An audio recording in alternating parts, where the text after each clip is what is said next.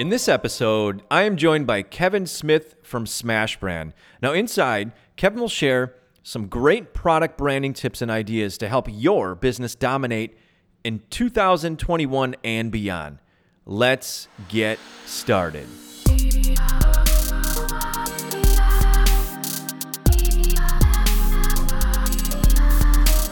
Hey, hey, welcome to episode number 163 of the Private Labeler Show. I'm your host, Nick Landowski, and I'm making it my mission to help 1,000 people quit their job to start an e commerce empire using the power of Amazon. Now, thank you so much for joining. No matter where in the world you're tuning in from today, I greatly appreciate each and every one of you. And please make sure to subscribe to the show and also leave a five star review on iTunes. I would really appreciate that. Now, in today's show, we'll be talking all about product branding, package design, and how to position your brand to stand out from the crowd. Now, I will be joined shortly by Kevin Smith from Smash Brand, where he's going to drop some really great insight and tips that will help brand owners succeed. Before we dive into the fun today, I wanted to quickly communicate a really important news item that fairly recently came down from Amazon in regards to inventory. Now, as you guys probably have heard by now, Amazon finally removed those ASIN level inventory limits and they switched to sort of an overall storage limit. Now, make sure you guys check your, your storage limits. I'm sure most of you have already. Check in your inventory dashboard and see how much space Amazon is giving you. And based on what I'm seeing on my end, Amazon is actually allowing me to send in less inventory than before. In fact, I, I checked this morning and my inventory limits have even decreased a little bit since they initially rolled it out, which is very frustrating to say the least, but it is what it is. You just have to roll with the punches and adapt. So I'm just curious, how is this all affecting you? And also, what are your thoughts? Let me know in the Facebook group so we can discuss. And finally, just a quick shameless plug for my friends over at Helium 10. If you guys want a 50% discount on the most popular software in the seller community, then just go to privatelabelershow.com forward slash helium 10. Now, helium 10 is what I personally use to help run my business. And when you get signed up, you get access to Kevin King's Freedom Ticket Training Course, which is a really great training program that will help you succeed on Amazon. Again, that's privatelabelershow.com forward slash helium 10. Get your discount today. All right, as mentioned at the top, I'm going to be joined by the one and only Kevin Smith from Smash Brand and I am super excited to have him on the show today. Kevin works with brands to help them stand out from the crowd and capture more market share. Now, Smash Brand has worked with brands such as Kraft Heinz, Duracell, PayPal, and 7 Eleven to help them with things like package design, brand strategy, consumer testing, and more. Now, Kevin has also launched and grown several, several of his own brands with combined revenues of over $40 million. Now, make sure you guys stay t- until the very end of the show because I'm going to quickly recap some of the key points and takeaways that I had from the conversation. And uh, as always, guys, make sure you take notes and then, of course, take action. So, okay, here is my branding conversation with Kevin Smith from Smash Brand. Hey, everybody, please welcome the one and only Kevin Smith from Smash Brand. How is it going today, Kevin? Hey, thanks, Nick. Thanks for having me. It's going fantastic. Glad to hear. Hey, Kevin, um, for the listeners out there, would you mind just kind of giving everybody a little bit of an idea of like who you are, why you're awesome, what you do, and, and, and things of that nature? You got it. Um, I'm a longtime entrepreneur. Um, over the last 20 years, uh, kind of the first nine years of my career, um, we launched four very successful omni-channel brands, mostly in big retail, and then from there, actually started an agency where we're one of the uh, only agencies, if not the only one in the world, that can guarantee market outcomes for our clients. And uh, and still to this day, you know, we still launch our own brands and and have uh, quite a few of them that are on Amazon today. Awesome. And uh, today what i wanted to do for the listeners obviously this a lot of the sellers and people listening they launch brands on Amazon in particular, and maybe they go off to brick and mortar after that. And obviously having, you know, their own Shopify sites and, and, and things of that nature. And everything the past few years on Amazon has become very, very brand centric with uh, brand registry and all the tools that they have added. And you know, I've I've been in this e-commerce game for what six, maybe seven years now, and I've definitely seen the evolution of brands and disruptor brands coming in, and I guess people and entrepreneurs utilizing Amazon's platform to kind of launch their business, if you will. So I kind of want to focus in around that. Obviously, competition today, here we are in 2021, is is fierce, and competition's always fierce. But I really want to give the listeners by the end of this podcast, hopefully, kind of uh, some clear cut ideas, strategies, tips, or and or whatever to succeed in 2021 and beyond when it comes to positioning their products, their brands, their messaging, so that they can succeed on on Amazon. Obviously, have a profitable business. So I kind of wanted to dive into that just from a high level, Kevin. Um, how how do startups or uh, aspiring brands like what tips could you give them so that they can be successful when they bring products to market in 2021 and beyond? Like kind of what are you seeing out there? Obviously as i mentioned competition is fierce and it, you know it, it's only becoming fiercer. I, have seen uh, a lot of deep pockets enter the amazon space and a lot of serious money over the last three four five years. And uh, obviously we want people to be successful. So what tips could you give us just kind of out of the gate uh, to allow brands to be you know kind of more successful uh, in 2021 and beyond? Yeah you got it. So i think you know uh, every business and there's different paths to success um, and every business is at a different stage. But as maybe kind of um, a young business that's looking to launch their products and develop their brand and then sell it on amazon there's really um, four high level steps. And and and i am a very much a believer that if, if you can check all of these boxes you will put your product on amazon and you can't you, you will not uh, miss hitting your first million dollars rather quickly. It's not difficult.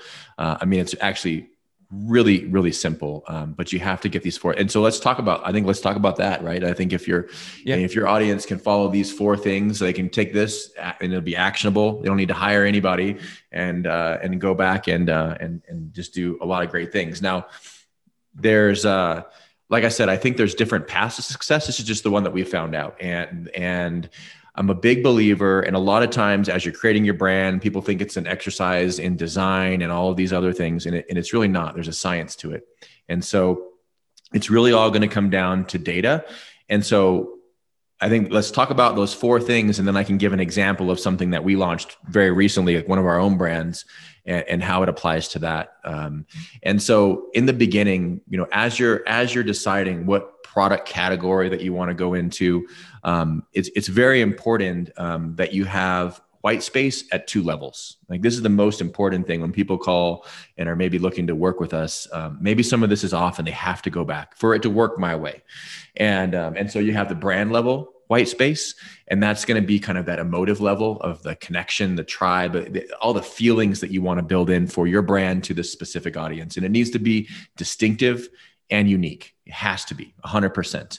Um, otherwise, you're just going to be another one of these commodity things kind of selling on Amazon. And that's even if you're selling batteries, you can still have a very interesting brand that's solving a problem for somebody um, that's not being addressed today at that kind of emotionally connected level. Um, so you need white space at the brand level. And then you need white space at the product level. And this is kind of your features and benefits and value propositions and differentiators. Again, I've yet to see even a highly commoditized category where you can't come up with something. And um, and so I'll, I'll give an example of this. Um, uh, we decided uh, we were going to get into uh, MCT oil, and that's a very competitive category on Amazon. We were talking with a, a nutrition company who was saying it was impossible. And so we're like, all right, well, let's just do it. Let's put our money where our mouth was and make a MCT product uh, and put it out there. And so one of the first things that we do, right, um, creating that the brand um, is is sort of the easier part. We we already knew we kind of wanted to. There was maybe a gap as we kind of mapped that market out. There was a gap in maybe positioning to like female millennials. There was a lot of things that were more masculine out there. Um, things that were feminine, but nothing like really kind of going to that Gen Z millennial what they're looking for in a brand. Um, but the product level, MCT oil is just is MCT oil. So you know, what do you do there? And then we have a lot of our own internal tools, and one of those things um, we've built will will go out and it grabs you know every possible Amazon review and starts looking for patterns. And what we're actually looking at here is like one star, two star reviews, and even the top brands that were out there, um, patterns emerged quickly um, you know, probably like 10 different buckets of things that people weren't happy with, whether it's, you know, taste or some you know, the way that the product's produced or, you know, some of the features or how, how you use it. And um, so we take those back. And, and one of the key steps here is um, you want to test all these things with consumers. So, um, you know, we're data first 100% of the time. So we take those kind of features and benefits and that are, that are maybe lacking uh, in other, in other, uh, uh, other competitors and we start testing them with hundreds of consumers just as you would do do like maybe like an agile software development right? You're creating a fictitious product and you're testing it for various things like purchase intent and there's kind of methodologies around this. And eventually we get and we find that um, you know it might seem silly but people really are tired of like pouring the mct oil into their coffee or their pan and setting the bottle down and it dripping down the side of it. And oh, so nobody had actually addressed the product level differentiation of spill free. And um, and that might seem super small, but you know we went out and just called some olive oil suppliers and said, "Can we have your spout?" Put it on one of those kind of bottles. Made the brand and even the Amazon listing um, really about being spill free MCT oil, and that's the differentiator. And so at the brand white space, we had that, and then at the product level, we have that, and we test it to really find out what matters and this resonated well and um, and you know then kind of fast forward with those two things putting that um, putting that online the brand you know does a million dollars in sales like very quickly um, over something as simple as is leaning forward into just having um, it being spill free and not worrying about competing against um, it being an mct oil. So that's that that's kind of the first that's the first checkbox. Okay. How do you test by the way? Um, what, what's your methodology? Like you're actually just pulling people in, or how, how does that work if you want to test, let's just say MCT oil, since you brought that up as an example?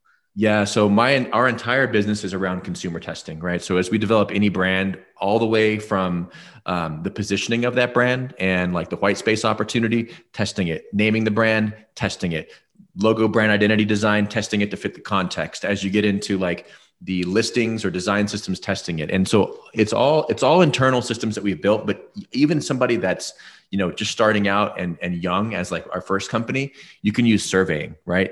It's probably not as precise and there's very specific things you want to test for.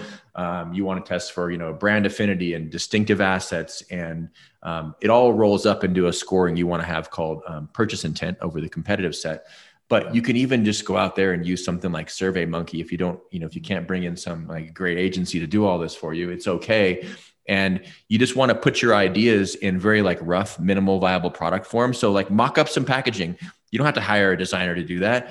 Just you know just mock up some complete bs packaging with kind of your white space on it articulated on there and and start surveying it against the competitors right? And, and finding out hey like which one which of these things kind of resonates with you more? Which stands out more?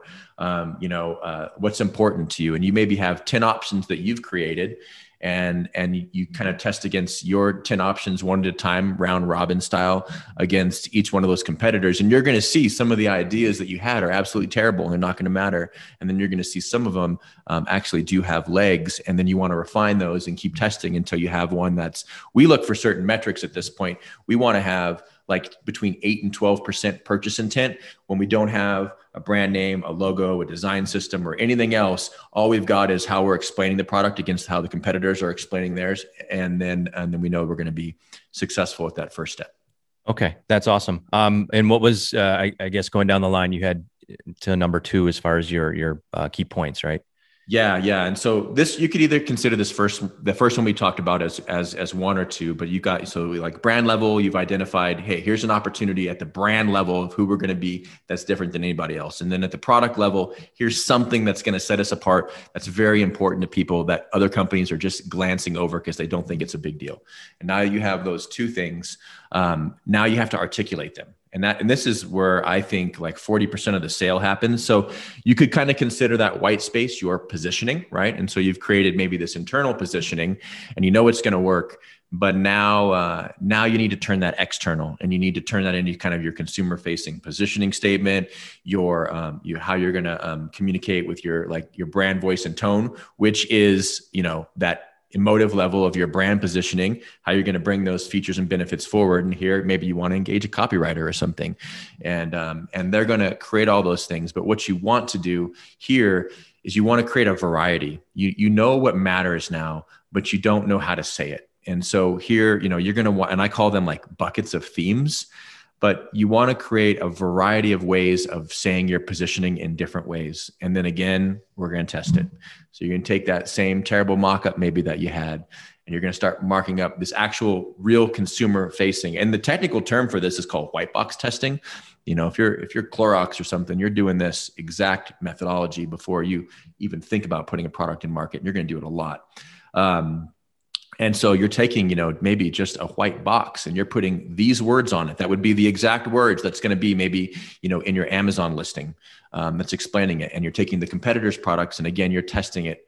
Um, now you're looking for a different type of scoring, but you're going to see some of the ways that you articulate this positioning is kind of like, ah, like you know it's, it's okay. And then other ways that are that are really connecting with that with that brand level emotive response uh, is going to start really testing well uh, much better than the competitors for this specific audience that you're trying to like fill this this kind of niche need for.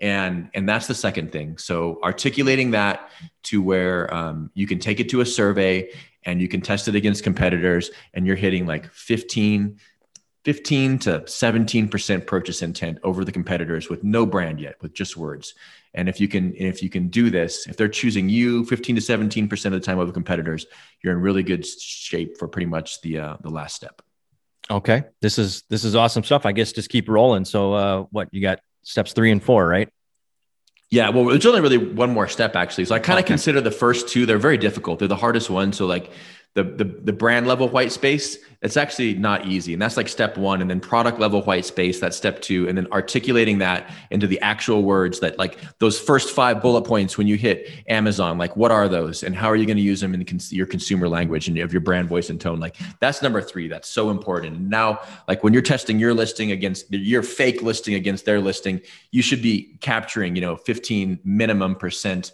of that purchase intent and now you're in good shape but now you have to now you actually get to the piece where most people when they call you and they think hey i need a brand they're just thinking visual. But it's actually um, it's very, very important but it's the least important. The, the, the, most important is that kind of white space and then articulation of that into words. And now what you want to do is create all your design systems. And so that your brand identity which is pieces of that are going to be you know everything from your um, your logo you might even be at naming at this point but let's just say you already have a brand name you're going to be you know logo colors typography and then the design systems that surround that and and and here you can get one of those wrong right you can have a bad logo and have a great brand or you can have a, a color but what you want to do at this state is still as you're looking at ideas you and i use the word white space a lot because that's really what it is as you start to build out maps of all of the competitors and how their products look and how their listings and their images look, you want to have something called distinctive assets. That's actually the technical term for it. So, mapping out color space, you want to be differentiated. Mapping out how your logo looks against the entire competitive space, differentiated. Um, typography, differentiated. It's just about differentiating every tiny small element because, as a whole, now your overall positioning the way you're talking about it and the way that you're looking about it is different. And then you, again, you want to come up with a range of possibilities here, and then you want to test again. And so now you already know, you know the messaging that's going to work. So now you're building up like fake, again, fake listings, right? You're just mocking these up with some, you know, kind of imagery, but the words aren't going to change. The words you have down, you know, those are working. And the entire job is creating context to support those words now. And so um, what you kind of want to do in this type of testing is um, you're you're looking for fit and so you want you want to find the best design system fit for everything else that you've done forward not the coolest or the most standout or anything like that you want to say when somebody understands that you know for instance on that mct oil that you are the um, the spill free mct oil uh, for the millennial female generation, you want to make sure that your design system fits that position. And, and then when you do that, you're going to start seeing in that testing, those numbers go from that maybe 15% to now maybe 20, 22 to 25% or even higher in some cases if you're really highly niched in. And so you've got maybe a range of concepts of things that you think. Now you probably engaged a designer and you're saying hey make me some really safe stuff that's over here. That i've identified some kind of ideas that are they're safer over here and give me some things that are really risky designs that are pushing the edge of kind of disruption that nobody is doing over here. And you test them and you're looking for those kind of those aggregate purchase intent numbers. Um, and then when you have that now you have a brand and when you put that on amazon uh, and you just do the basics we don't do any kind of marketing or anything like that with our brands on amazon. We do none of it. Um, and customers start finding it uh, you're going you're gonna you're gonna be a, a five star you have a quality product you can be a five star brand that does its first million dollars in six months. Guaranteed. awesome. Yeah that was uh it was a, a, lot of information there. And if you guys listening at home maybe go back and listen to some of that again. Uh, very very good stuff. And i, I kind of want to uh, pivot just a little bit and talking about competing against some of the like mega established global brands and and uh, kind of just you know if you're if you're like a, a disruptor you got an idea and you kind of want to take on some of these i guess you call them like old stuffy kind of slow moving brands that have been around forever.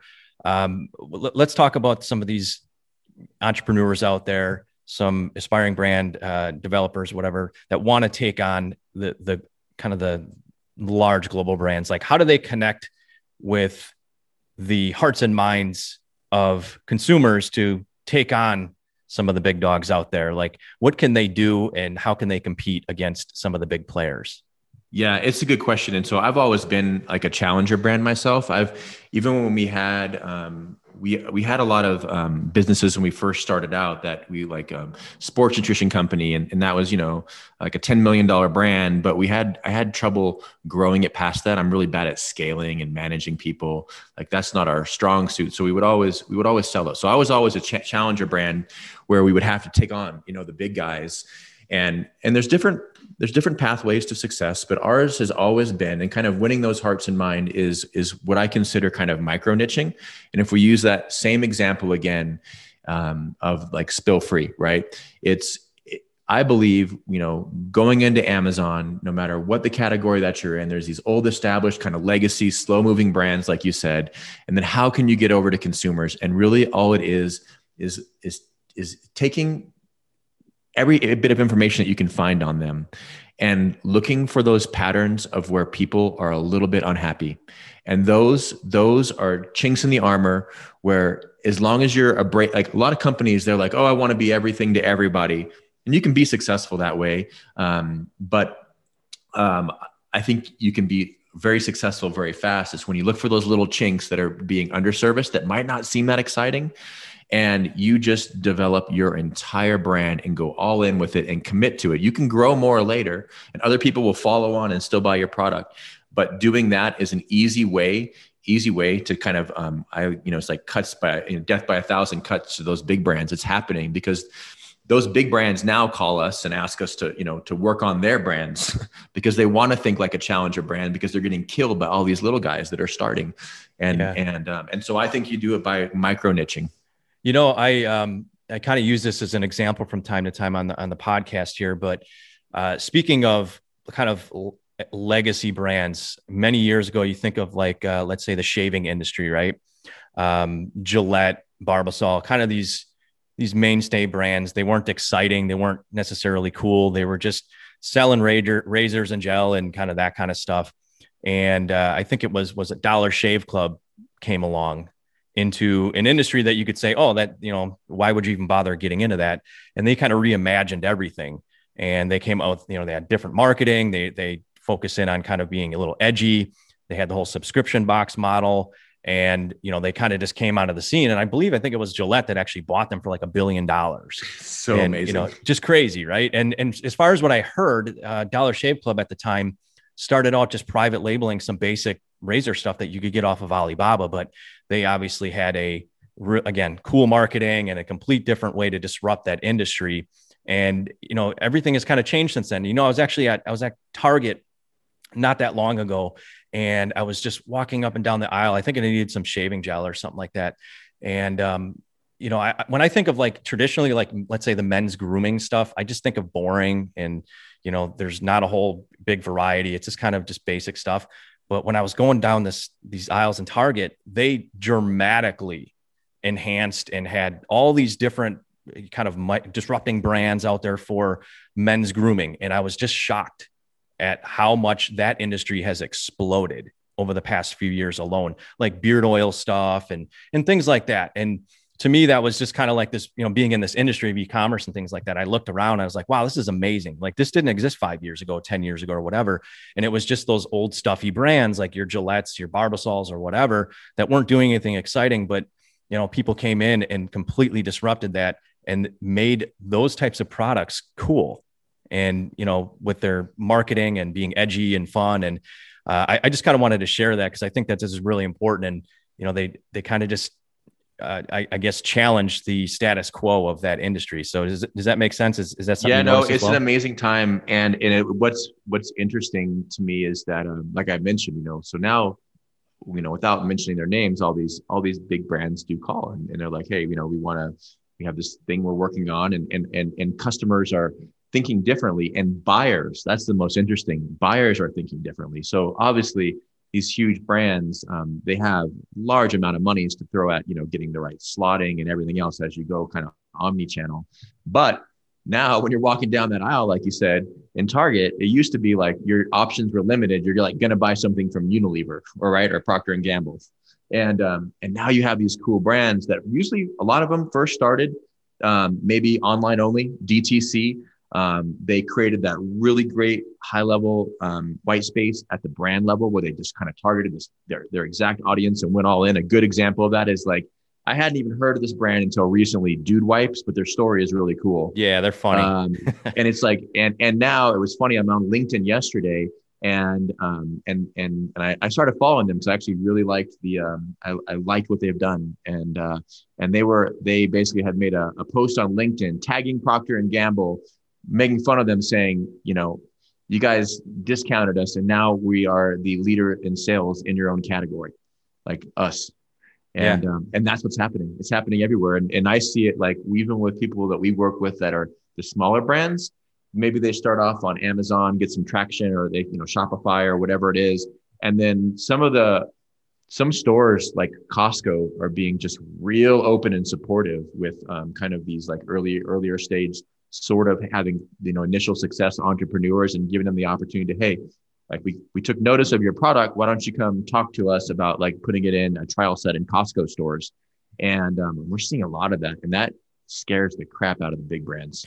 Yeah it's it's exciting. I mean i noticed it as a consumer as i just mentioned but you know even in like the like coffee brands or supplements stuff that you might say well that's just established old crony brands, the legacy brands, if you will. But yeah, there's so much opportunity. And I just want to throw that out there to the listeners. If you're like, you're struggling to come up with, let's say, the vision or like what, what market you want to go into and things like that.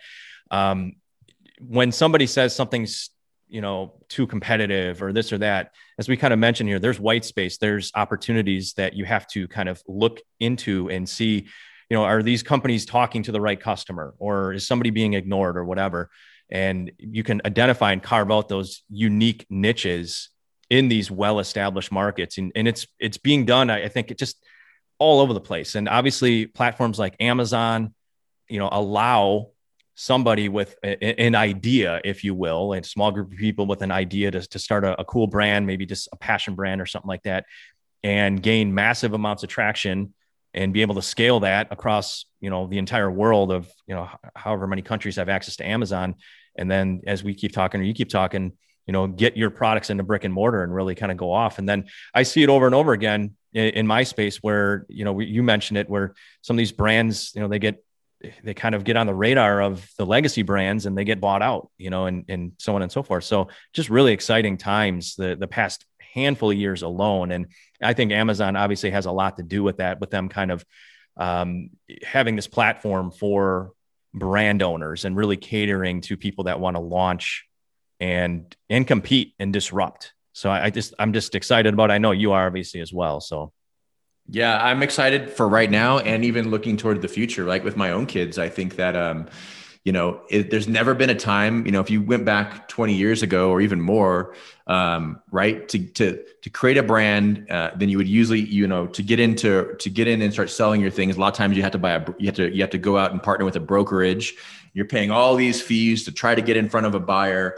Uh, to maybe get your product in there and you're really having to compete against slotting fees with all the big brands and it wasn't a level playing field and now you know over the last several years and with amazon and other and other technology and with just the internet in general you you, you can make bracelets at home for $10 and be selling them on etsy. Like it's it's an amazing time for that. It's it's just um it's yeah it's so cool. this stuff excites me. So let, let's uh let's pivot a little bit and talk about core values uh, for your brand your vision your company or what have you.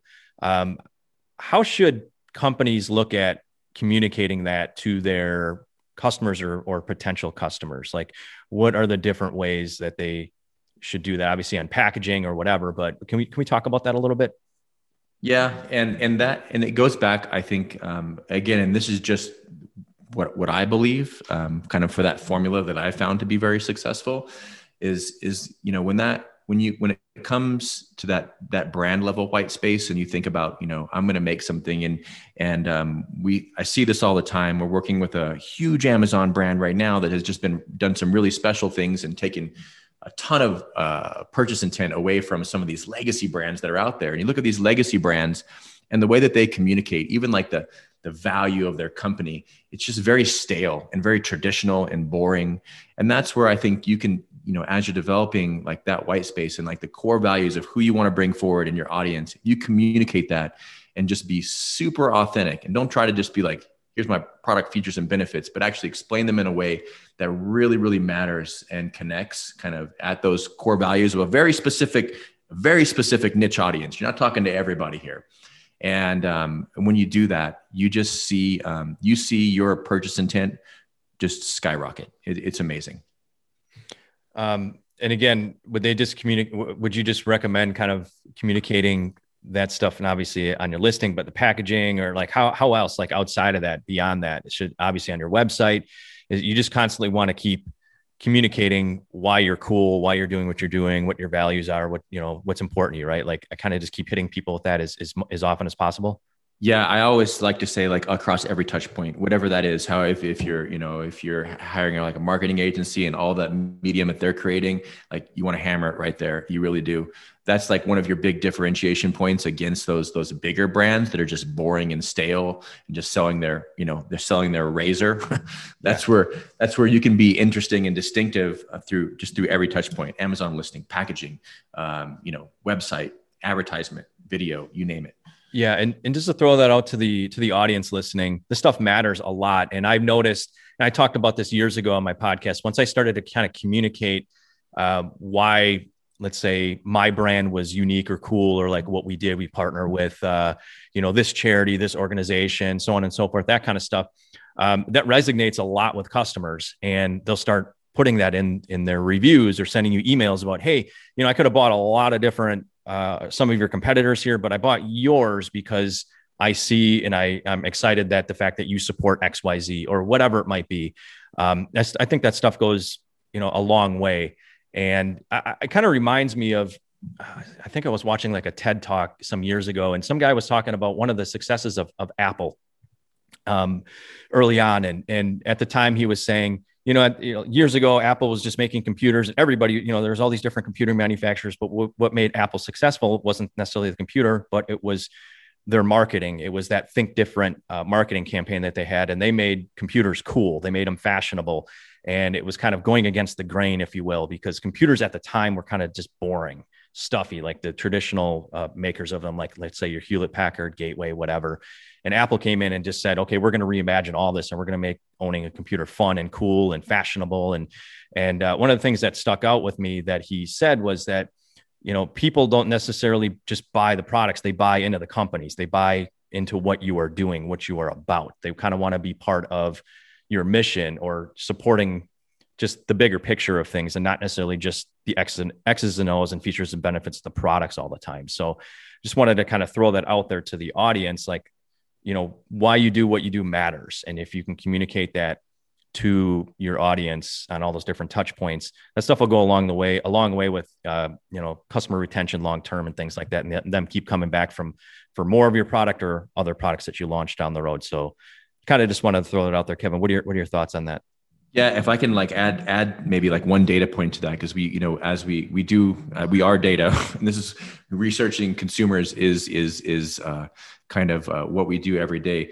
There is one little caveat to that. And i'm seeing I'm seeing it a lot, and so another a good example maybe of like um uh, of like mission based company, uh, TOMS Shoes. We all know what that is. Um, you know, it's very brilliant how they did it. They leaned in hard. You know, buy one give one that would they they they started a change where companies started kind of putting their instead of their maybe product first, it was like mission first. Um, if that if that mm-hmm. makes sense, and and you saw now a, a lot of companies and and what I consider like their give back offer. Um, that's very important to their company culture and it drives them. But uh, what I am seeing, and and as we get calls from um, a lot of I would say more of like the, the startup size companies and and and it's kind of like a tertiary thought of them. And you know we're gonna we're gonna donate five percent of or two percent or whatever it is of all sales to this veterans group or this homeless thing or or this women's thing or and and and uh, and that's great. That's cool.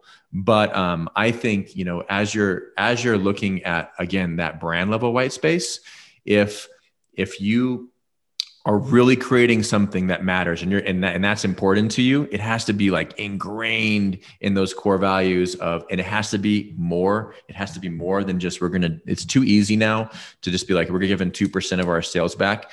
And so we started um, we started looking at this and doing some consumer studies and you anybody starting a brand uh, while it's nice to give 2% back or whatever at the end of your checkout process or whatever it is, you're better saving that money and spending it somewhere else because consumers do not care. It is not going to be a retention factor unless you can be more special than just giving. It's just lazy now. People are seeing it as lazy.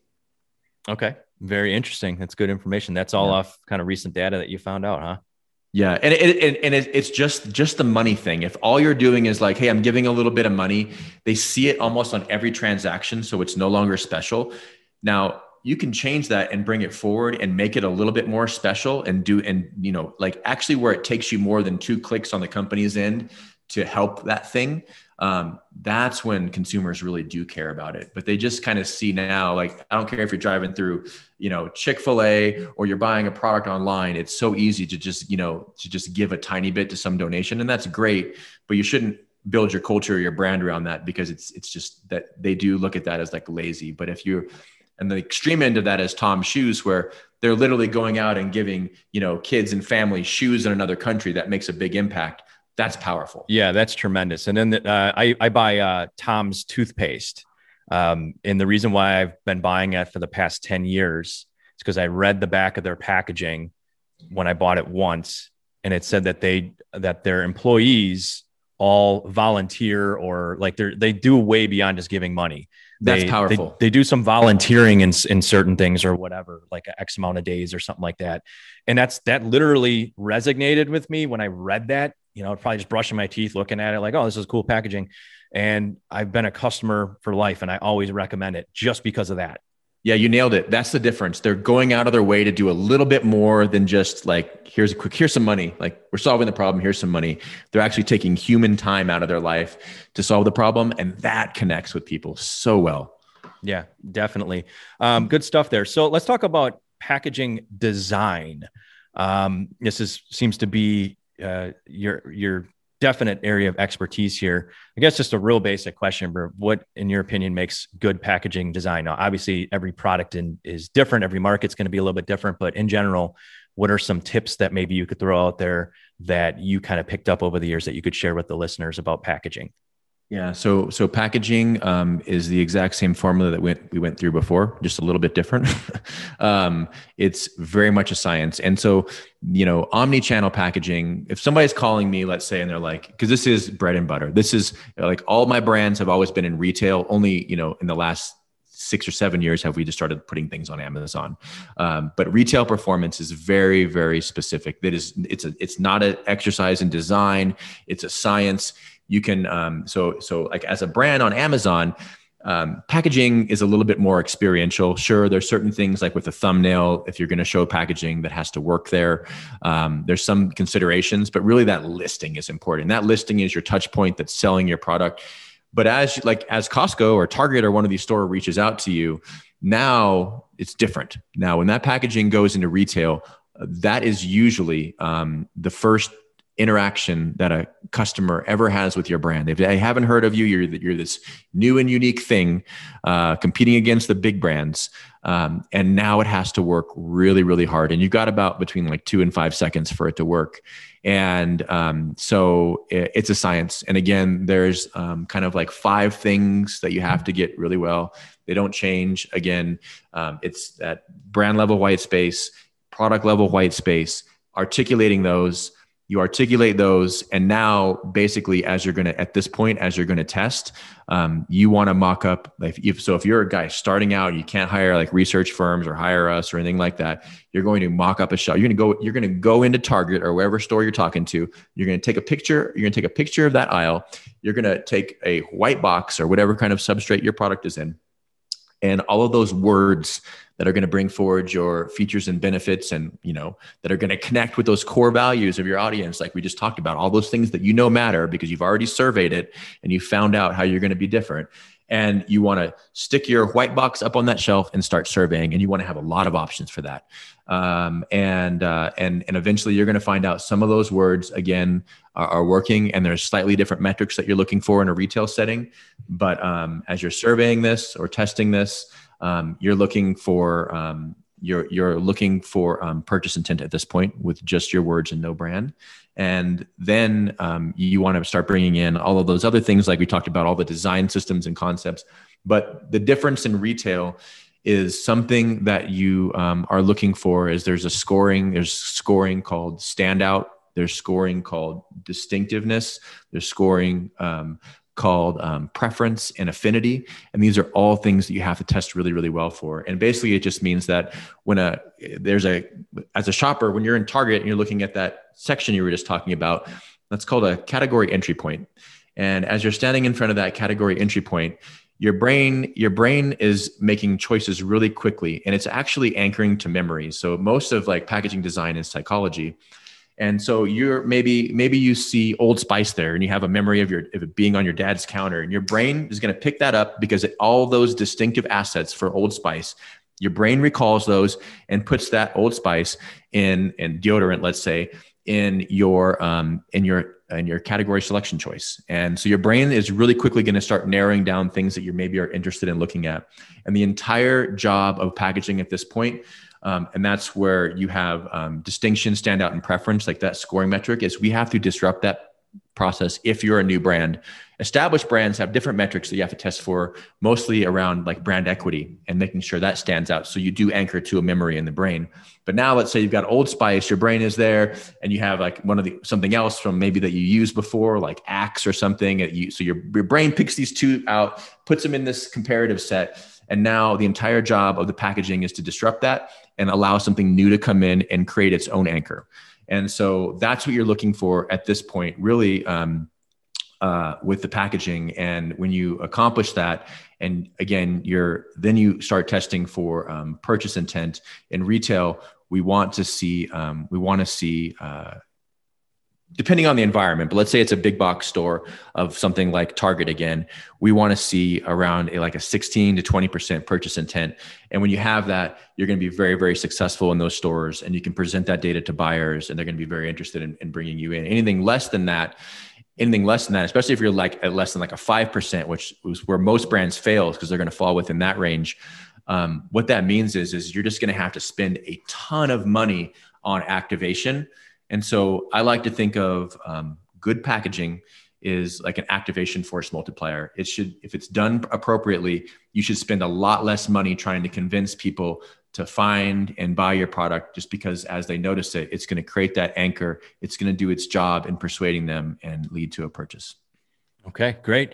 Um, one of the last questions I have here how can brands take the guesswork out of all this when it comes to all the design options and things like that? So, uh, you obviously kind of hinted and, and highlighted a, quite a bit of that maybe throughout uh, this podcast here, but just as kind of one of the final questions, how can they how can they take the guesswork out of all this? Because you did mention a lot of testing, but could you kind of maybe just dive into that?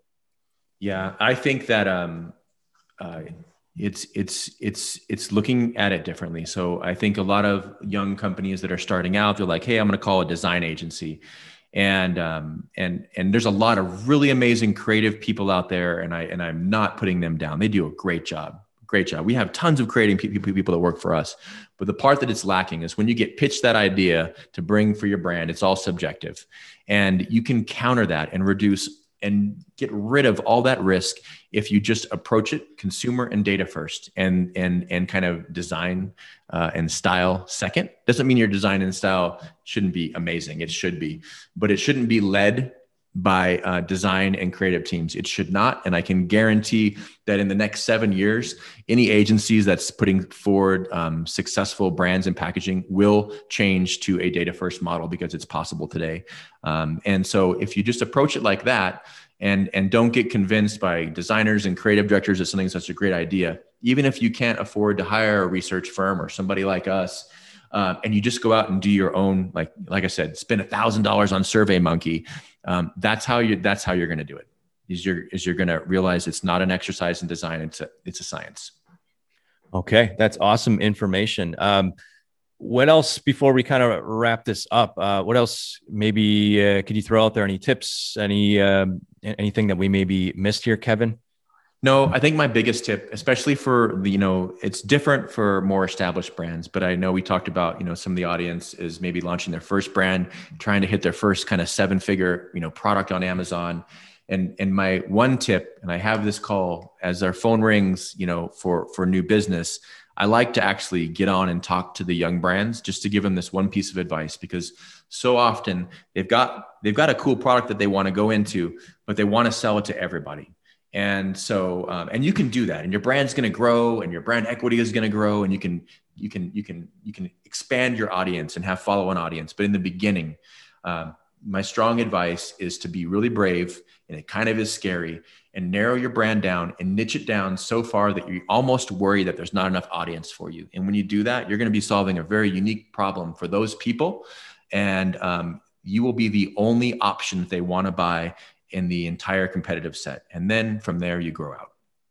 Yeah, I love that. And uh, that, that, that resonates a lot just because if you're being spoken to specifically as that core customer or uh, uh, avatar, if you will, yeah. and it's like they're, you know, it just jumps out at you, right? Like they're talking directly to me, but like you said, they may not, there may not be a lot of me buying that product, but it'll be a way to kind of get your foot in the door to um, disrupt and compete if you're speaking to a very very targeted and specific customer with a very specific issue so that that's great advice there actually you know a, a question that maybe i should ask before we kind of wrap this up what if all the brands that you've worked with what are kind of some of the things that you see that brands are doing wrong that maybe would set them up for failure or problems like things to avoid if you will yeah. So on the smaller and the smaller end side, like, and this is something where um, we've never worked with a brand that hasn't like we haven't reached the goals that we've agreed to, right? Like some kind of sales growth. And so I won't take projects from from maybe startup brands that are very solidified in their ideas, just because um, they um, especially if they're looking to be generalists. And that's what we just talked about a second ago. And so on the smaller side i see so much failure because they're afraid to go um, just really cater to a, very maybe a niched core audience. They're scared of it. Like this they're just like they're nervous about doing that. And that and that hesitation is usually what what kills their product. Okay. um, so on a on a on the small brand um, that's it. On the larger brand like when you get to that next level of like where private equity is probably interested in you around you know seven to ten million dollars um, i see a lot of the um, the failures at that point is you've kind of you've you've obviously done something right and you've created something it's selling well um, but how do you how do you get to the next area and of, of kind of like really solidified brand equity at that point, uh, and grow it? And you still have to be willing to operate on the fringes of disruption a little bit. And so I see sometimes companies stall out there because um, they're they're worried about risk they're not willing to take risks anymore because it could damage that you know they've already gotten you know they like hit six seven million dollars. It's a good place. Like they want they want to get to 20 uh, but for that you're still going to have to take some to take some some risks and some changes in the brand and maybe look at some new audience and things like that. And they're nervous about it and they hesitate and that's where a competitor overtakes them. Fantastic. Yeah this is this is awesome information. Um, Kevin, this has been a pleasure. What what can you just on a final note here tell us about Smash Brand, your your company? Uh, how can people find you? Uh, what types of information can you provide them on your website? How do they get a hold of you? That kind of stuff. Yep, Smash Brand, S M A S H B R A N D dot com. That is um, that is our agency. Um, I honestly don't come on these podcasts to promote it. We're usually booked up uh, full time. Like right now, we're not even looking at taking anything new for months from now, um, and that'll be out of stock in a matter of weeks. But what I what is interesting to me that we do that I do look for is um, the right investment opportunities. So um, if there's a brand out there um, maybe selling on Amazon that has had its first, you know, hundred, even a hundred thousand, even million dollars in sales, but they're not sure how to get to the next place. These are the ones that are very interesting for kind of entrepreneurial business deals where we can come in and apply our methods that are going to get them to that next several million dollars and to be able to partake in that success somehow. That's that's the um, that's what's really interesting to me today. Okay. So guys, check out smashbrand.com. There's just there's some articles on there I would recommend that you you take a look at from uh, just information standpoint, just just good things to kind of read up on and understand as you're trying to develop and get your brands to the next level to uh, compete on that fierce Amazon marketplace and stand out from everybody else. So make sure you guys check that out. Kevin, this this has been a pleasure. I greatly appreciate all this information. It's been awesome. I know the listeners out there uh, got a lot out of this. And guys, if uh, I might encourage some of the listeners at home just to listen through certain parts again and maybe take some notes and uh, take action. So don't always just consume content. You got to consume and then take some action. If you get an idea that could obviously uh, help your brand or your business, your or what have you. So, uh, Kevin, we'll kind of leave it on that. Uh, I again, I, I thank you so much. This has been this has been amazing. Thank you, Nick. It's been a real pleasure. Uh, thanks so much. Okay, that was awesome. Thank you so much for joining us here today on the show, Kevin. I greatly appreciate it. And make sure you guys check out smashbrand.com. Now, I have a couple of very quick takeaways from our conversation that I want to pass along with everybody. So, the first key takeaway that I wanted to share has to do with data. Now, Kevin stressed the importance of using data to help you make decisions, to help you position your brand and your business and your products uh, effectively so that you can maximize success. So, one example that he gave that I wanted to highlight has to do with the MCT oil product that was kind of the, the leaking one that with the cap that was leaking. So Kevin said by extracting data or specifically the Amazon reviews from the competition, they determined that this was an issue that customers were having that they could address and fix. And then they could market their bottle as non-leaking, which they knew would be a good selling point to consumers again based off that feedback and that data that they extracted. So that that, that was really important. Wanted to definitely emphasize that here again.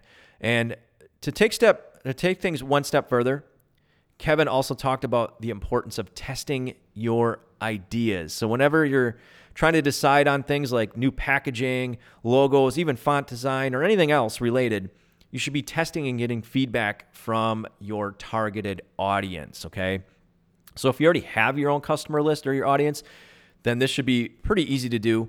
Uh, you can use tools that exist out there like SurveyMonkey, as Kevin mentioned, or you can use sites that uh, that I really love, like PickFu.com, uh, to help you test. Now, PickFu, if you guys aren't familiar, they allow you to split test all sorts of different things like images, brand names, packaging, so on and so forth. So I think it's a really, really valuable tool that you should be using in your arsenal.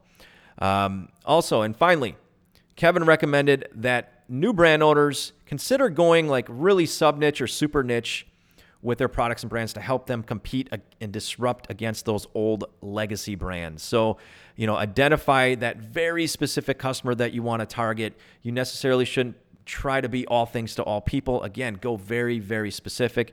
And I see a lot of new brand owners doing this with great success in competitive spaces like supplements and coffee.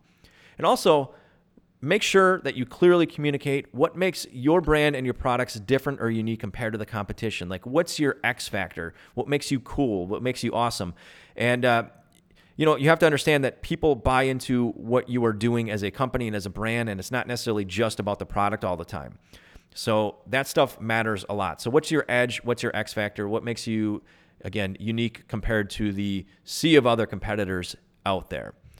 Uh, what are your some some of your key takeaways? I would like to know. Let me know in the Facebook group. If you're not yet a member, please get joined up by going to privatelabelershow.com forward slash FB or simply go to Facebook and in the search bar up top, just type in Amazon FBA and then filter by groups, and you should see the group name called Amazon FBA.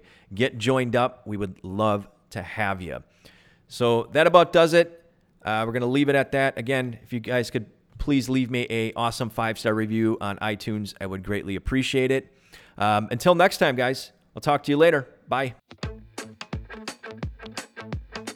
This episode of the Private Labeler Show has ended. Please show your support for the podcast by subscribing for more business strategies and tactics to help you build your empire.